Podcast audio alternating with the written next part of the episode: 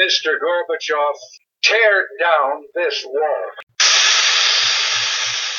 That extremism in the defense of liberty is no vice. America needs individuals who not only recognize that righteousness exalteth the nation, but sin is a reproach to any people.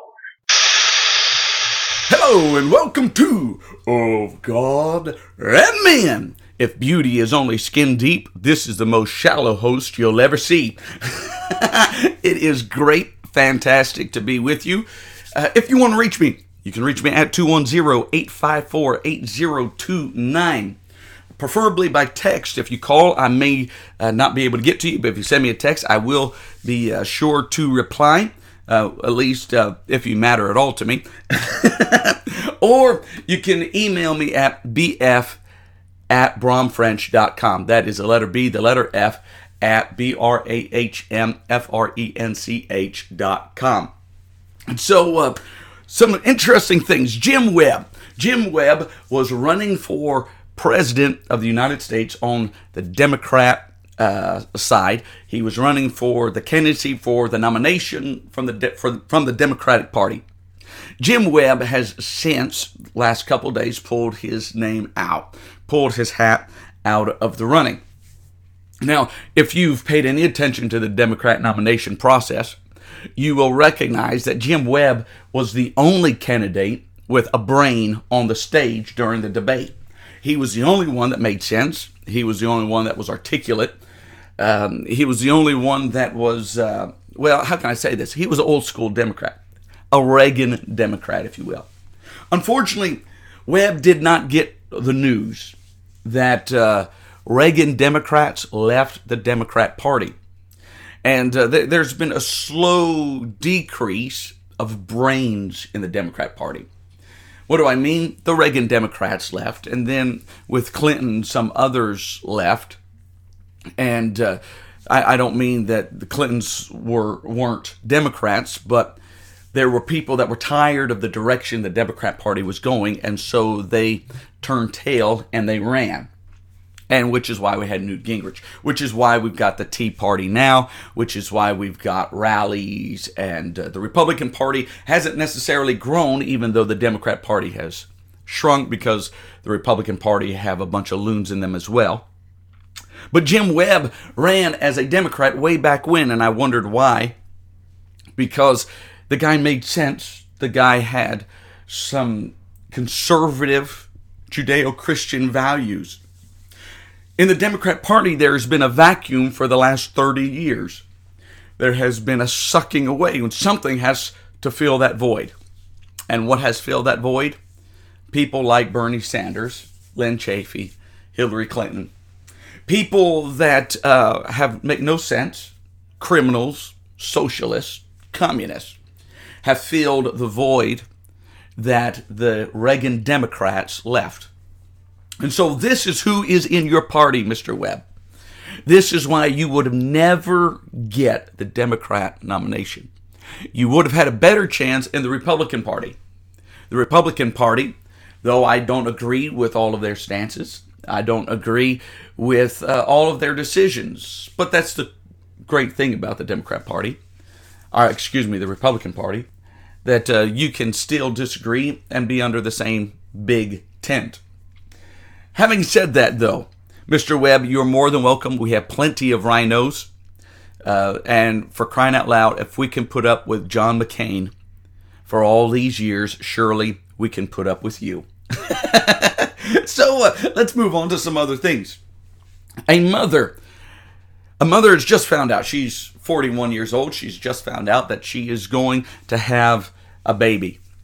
She is excited. She is thrilled. Can't wait. She's 41 years old. She is approaching the point in life where childbearing is no longer an option. But this sweet woman, in the middle of her decision, she's found out she's pregnant, she's ecstatic, but the doctors discover something else.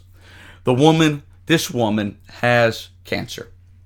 She has cancer in her neck, she has cancer in her brain. They can fix the cancer. They believe that they can do radiation, they can do chemotherapy. and they can get rid of the cancer and she can live. But it does mean that she will probably kill the baby. She could have an abortion and be fine. But what does this woman decide to do? This woman decides that she rather give her life so that her baby can have one. This mother has now since passed. Her brother now has the baby. I believe he's in Florida, if I remember correctly. What an amazing story. What an amazing thing. But you know, if you don't have life, what difference does the rest make? If you don't have the right to life, what difference does any other freedom really mean? What difference does it mean if you're gay and you have the right to marry uh, somebody of the same sex? If you don't have the right to life, really that meaning is useless, and, and, and which really there is no such thing as gay marriage, but that's a whole nother issue. So then the next question is what is freedom and where is freedom found? Well, I can tell you some places where it is not found. I tell you what, let's spend a little time talking about where it is. The number one place in the world, this is according to Heritage, heritage.com, number one place for freedom at the moment is Hong Kong. Hong Kong, the freest place in the world, followed by Singapore, number two. Number three was New Zealand. Number four, Australia. Number five, Switzerland. Number six, Canada. I could go on, but you're probably wondering where is America? Where is the United States? Well, folks, we are all the way down the list, number 12. We are number 12 in the list of freeness in society. We are just a uh, less than a point away from the UK. Now, you remember 239 years ago, we signed a declaration that said we want to be free. And we want to be free from the UK, though we didn't, re- it was England. We want to be free from England. That's what we want. And now, I mean, because we, we don't want to live under their dictates, we want liberty, and we didn't feel like we could have liberty under them.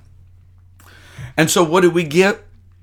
239 years later, we were only one slot above them and less than 1% more free than them. I remember the day when America was the freest place in the world. I look forward to that day again whenever it may happen. Oh, so talking about freedom, talking about now, I don't believe that you can be free and uh, not have freedom of religion. C.S. Lewis gave an interesting reasoning on atheism that I found. And I'm I'm gonna be honest, I didn't do a whole lot of background, I didn't do a whole lot of investigating, so whether or not it's really true, beyond me. And I don't care because uh, now the media throws out everything that's not true anyway. So what difference does it make, right? we just say and make up anything we want. C.S. Lewis, this is reportedly what uh, he had said. Supposing there was no intelligence beyond the universe, no creative mind, in that case, nobody designed my brain for the purpose of thinking. It is merely that when the atoms inside my skull happened, for physical or chemical reasons, to arrange themselves in a certain way, this gives me, as a byproduct, the sensation I call thought. But if so, how can I trust my own thinking to be true? It's like upsetting a milk jug and hoping that the way it splashes itself will give you a map of London. But if I can't trust my own thinking, of course, I can't trust the arguments leading to atheism, and therefore have no reason to be an atheist or anything else. Unless I believe in God, I cannot believe in thought, so I can never use the thought to disbelieve in God. what an interesting way to look at it. Thank you, C.S. Lewis. You continue to bless us all these years, even after your departure. Tell you what, let me take a break, and when I come back, we will uh, we'll look at the Quran Heaven help us. And uh, then a little bit after that, we'll go through the Bible in a quadrillion years. Hold on just a second. Tired of trying to keep up with the Joneses? The Joneses got a new car, so you need a new car. The Joneses just had their lawn landscaped, so you want to, but you don't want to spend that kind of money. Green Thumb Landscaping has the thing for you. Bermuda grass clippings. Your yard will look as good as the Joneses for a day or three without the added expenses. Green Thumb will bring clippings from other yards and spread them in yours for a minimal cost. As an added benefit, you won't have to cut your lawn for a while due to the live grass being killed by the clippings. Won't you call Green Thumb Landscaping today? And there is the car wreck, the collision, if you will, of Islam and Christianity, or Islam and any other religion. we are going to go through the Quran. We are on chapter 2, or what uh, in English we would refer to as the cow. We're going to pick up at verse number 28, and uh, this is what it says How can you disbelieve in Allah, seeing that you are dead and He gave you life? Then he will give you death. Then again will bring you to life on the day of resurrection, and then unto him you will return. He it is who created for you all that is on earth. Then he rose over towards the heavens and made them seven heavens, and he is the all knower of everything. And remember when your Lord said to the angels, Verily I am going to a place, uh, mankind generations after generations on earth they said, Will you place therein those who will make mischief therein and shed blood? While we glorify you with praises and thanks, exalted be you above all that they associate with you as partakers and sanctify you. He, Allah, said, I know that which you do not know. And he taught Adam all the names of everything. Then he showed them to the angels and said, Tell me the names of these if you are truthful. They, angels, said, Glory be to you. We have no knowledge except what you have taught us. Verily, it is you, the all knower, the all wise. He said, O Adam, inform them of their names. And when he had informed them of their names, he said, Did I not tell you that I know the unseen in the heavens and the earth, and I know what you reveal and what you have been concealing? And remember when he said to the angels, Prostrate yourselves before Adam. And they prostrated except Satan. He refused and was proud and was one of the disbelievers, disobedient to Allah. This is, there are so many holes through this that uh, I'm for sure I'm going to miss some of them. There are just too many holes to be able to fill them all. It's just going to continue to leak, and I'm going to miss some, and you might catch them later. But let's look at it. Let's go back to verse 28. How can you disbelieve in Allah? Well, that's a no brainer because Allah is, uh, well, he's an idiot. And he comes from a prophet that was a moron and a uh, child rapist. But uh, let me continue. How can you disbelieve in Allah, seeing that you were dead and he gave you life? No, he did not give me life. Then he will give you death. Ah, so Allah gives life, he then takes life and gives it. Go back to look at what Jesus did. God didn't give us death, we chose death. Adam chose death. But God came to give us life and give us it more abundantly. This is not what they're claiming that Allah does. He's not Allah is not offering life and offering it more abundantly. He says he gives you life, he gives you death, he'll give you life again at the resurrection, and uh, then you're going to return unto him. Verse 29 He it is who created for you all that is on the earth then he rose over toward the heaven and made them seven heavens, and he is the all knower of everything. So this Allah knows everything, and uh, so there's nothing, I guess, that he does not know.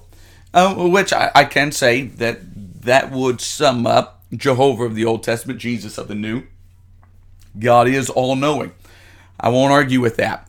But then we start to get to some interesting things. Verse 30 And remember when your Lord said to the angels, Verily I'm going to place mankind generation after generation on the earth. They said, Will you place therein those who will make mischief therein and shed blood? Where is this anywhere in uh, the Bible? This is absolutely nowhere. This conversation, and where did God ever ask for permission to make man? He said he did say, "Let us make man in our own image," according to Genesis. But when did he say, uh, "I think I'm going to do this"? What do you think? said, "Verily, I'm going to place mankind generation after generation on the earth." They said, Will you place therein those who will make mischief therein and shed blood? Nowhere did I ever hear the angels asking that question. And, then they now they're complaining because they go on and say, "While we glorify you with praises and thanks." So we're praising you and thanking you while you're going to make these people that are going to do mischief and they're going to shed blood. And there now, who is it that sheds blood? Who is it that, that has been causing the mischief for the last just shy of 2,000 years, 1,500 years. Who is this? I think it's a legitimate question. It is those who practice and believe the Quran.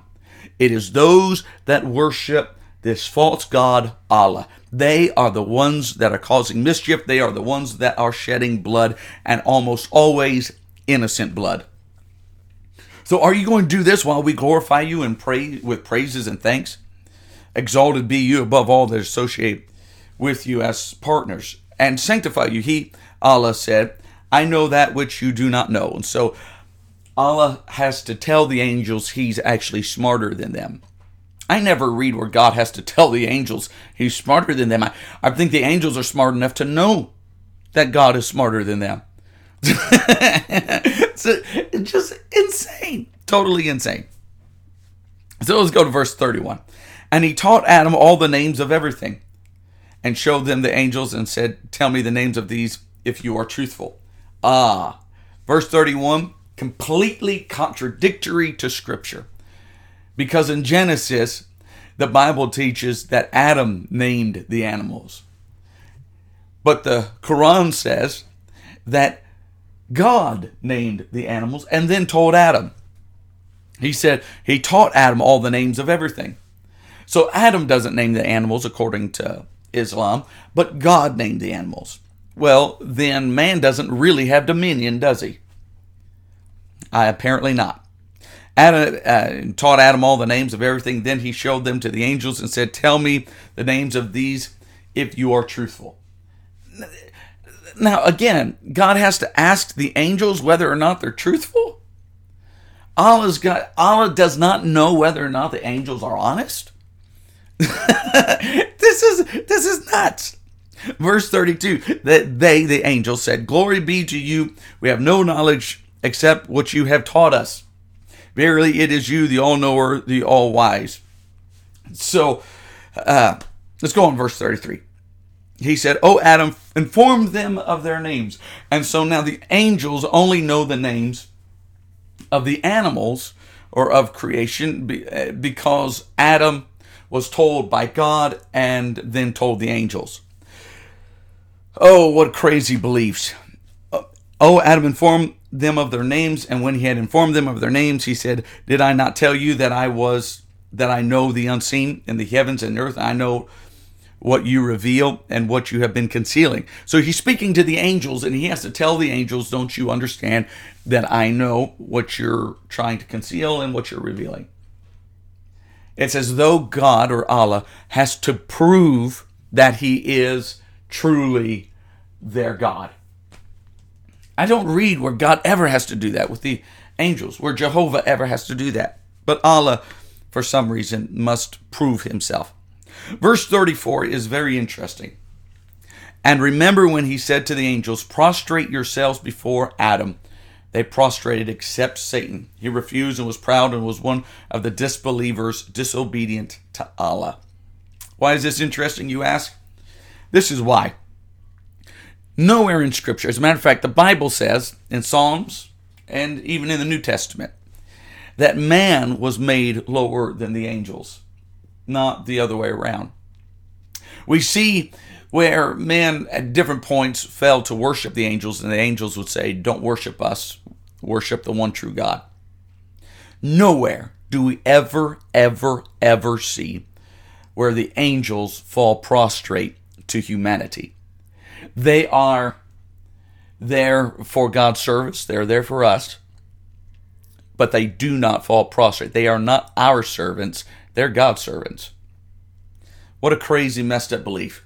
It truly is, say it again, a doctrine of devils. Let me take a break. When I come back, we'll go through the Bible in a quadrillion years. Mr. Gorbachev, tear down this wall. That extremism in the defense of liberty is no vice.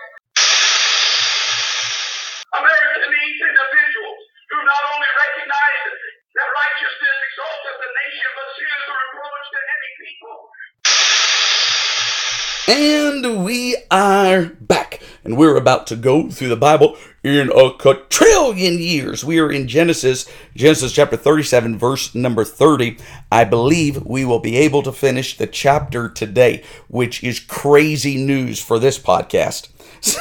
Genesis 37, verse number 30. The Bible says this And he returned unto his brethren and said, The child is not, and I, whither shall I go? They took Joseph's coat and killed a kid of the goats and dipped the coat in the blood. They sent the coat of many colors and they brought it to their father and said, This have we found. Know now whether it be thy son's coat or no. And he knew it and said, It is my son's coat. An evil beast hath devoured him. Joseph is without doubt rent in pieces. And Jacob rent his clothes and put sackcloth upon his loins and mourned for his son many days. And all his sons and all his daughters rose up to comfort him. But he refused to be comforted, and said, For I will go down into the grave unto my son mourning. Thus his father wept for him. And the Midianites sold him into Egypt unto Potiphar, an officer of Pharaoh's, and captain of the guard. This is an amazing story. Let me back up, and we're going to do a refresher, if you will, for just a second. Joseph has had some dreams. Joseph is loved of his father. He is his dad's favorite. He has had dreams, and he has shared his dreams with his siblings, with his family, with his folks. His dream is that uh, the stars bow down, 11 stars bow down to worship him, and crops bow down to worship him. And uh, dad is not happy with him telling his siblings, and his siblings definitely aren't happy with hearing it. And so, dad, in his favor and his love for the boy, gives him a coat of many colors. The time comes where he sends Joseph out to look for his brethren. Joseph is on the way. They see him coming, they see him from a distance, they hate him. He has been wandering looking for them, and somebody points him in the right direction. And so now he's going to where they are. He gets to where they are, and they're saying, as they see him approaching, let's kill him. Let's destroy him. Let's knock him off. Reuben, the oldest, recognizes that's probably not the smartest thing to do. Let's put him in pit and we'll hide him. And Reuben thinking to himself, I'll come back later and I'm going to pull him out. I'm going to deliver him and bring him back to father so that he's safe. But the brethren, when Reuben is away, see some Midianites that are on their way to Egypt. And they stop the Midianites and they have now sold him into slavery to the Midianites. Reuben has now made his way back and looks into the pit and sees that Joseph is not there. So now this is where we're picking up. Reuben is a, a little distraught because this is now it's his reputation. Is uh, Joseph is, is is the one that he's supposed to be watching. He's the oldest. He feels responsible. He returned to his brother, said, The child is not, and whither shall I go? So now, how am I going to face dad? Knowing that his son, his favorite son, is gone. And they sent the coat of many colors, and they brought it to their father. Let me back up, verse 31. They took Joseph's coat, they killed a kid of the goats, and dipped the coat in the blood. And so now they're trying to kind of cover their tracks. They sent the coat to their father and said, This we found. Know now whether it be thy son's coat or no. Hey, Dad, uh, check this. Look at this. They didn't actually lie to Dad. They didn't. They misled him, that's for sure. They didn't lie to him. It's amazing how they twisted themselves in a pretzel to get the right reaction out of dad so that dad would believe that he's dead and they can and that it died as some animal and so that they would be off the hook. Anybody recognize we do the same thing in our lives today? Especially uh, it's crazy, but those of us that aren't really walking with Jesus but we want people to think that we are, we turn ourselves in pretzels. We lie, we deceive, we connive, and then we cover we make up another lie to cover the previous lie. This is the same kind of thing that they're doing. They need evidence, so they've got the coat that's now been dipped in blood. The Bible says, verse 33, that he knew it. And he said, It is my son's coat. An evil beast hath devoured him. Joseph is without doubt rent in pieces. Joseph is for sure dead. It's over. Jacob rent his clothes and put sackcloth upon his loins and mourned for his son many days. Obviously, no doubt, Jacob is distraught over the loss of this boy, as any parent would be. Verse 35 is very interesting. And all his sons and all his daughters rose up to comfort him. What? Your sons are going to comfort you? Your sons. The same sons that just sold Joseph into slavery and said that uh, they found the coat in, in the fields eaten, and that your boy is probably eaten by bears or something. These same boys are now trying to comfort dad. What scum. But again, doesn't that fit us all when we walk in the flesh? But he refused to be comforted and said, For I will go down into the grave unto my son mourning. Thus his father wept for him. Dad said, I'm never going to forget. I'm always going to remember. It's never going to be out of my mind. But I want to spend most or the remainder of this time on the last verse. And the Midianites sold him into Egypt unto Potiphar, an officer of Pharaoh's and a captain of the guard. At the same time, they believed they were killing. They sold him into slavery. Again, types and shadows of Jesus. Judas Iscariot sold Jesus for a few pieces of silver. They sold Joseph for a few pieces of silver. Judas sold him what you would think would be for to his death. The brothers sold him what they believed to be for slavery.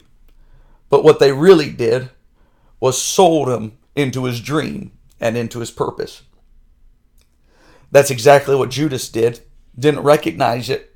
But in betraying Jesus for those few pieces of silver, actually sold him into his purpose, his dream. Jesus was born for Calvary, he was born to die. Judas sold him into his purpose, into his dream.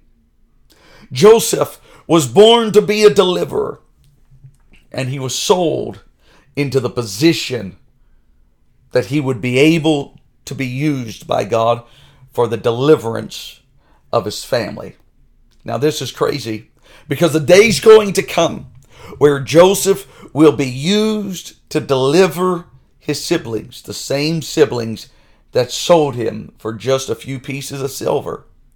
The shoe one day will be on the other foot. One day it's going to be opposite. They're going to bow down before him. They sold him into his destiny, just as Jesus was sold into his destiny. You and I, if we've got a relationship with the Father, we've got some that are going to want to sell us down the river. That's okay. Why don't we just go ahead and say, you can, you can do it. And it might make you feel better, but what you're really doing is selling me into my destiny. you thought it would destroy me. You thought it would kill me. You thought I'd be a slave. You thought I'd be dead. But you sold me into my destiny because now I've got purpose. He's in Potiphar's home. And later on, it's going to get even worse. But again, it's nothing but destiny unveiling itself as God would take him from one place to put him in a place where he could be the most valuable in the kingdom of God. When you walk with Jesus, you will be sold up the river by some. That's okay. It's your destiny. You just go along and allow God to use you. You're going to be betrayed. You're going to be hated. Your dreams are going to be mocked. You hold on. God's not done with you yet. He's not a man that he should lie. I've run out of time. We will talk to you later.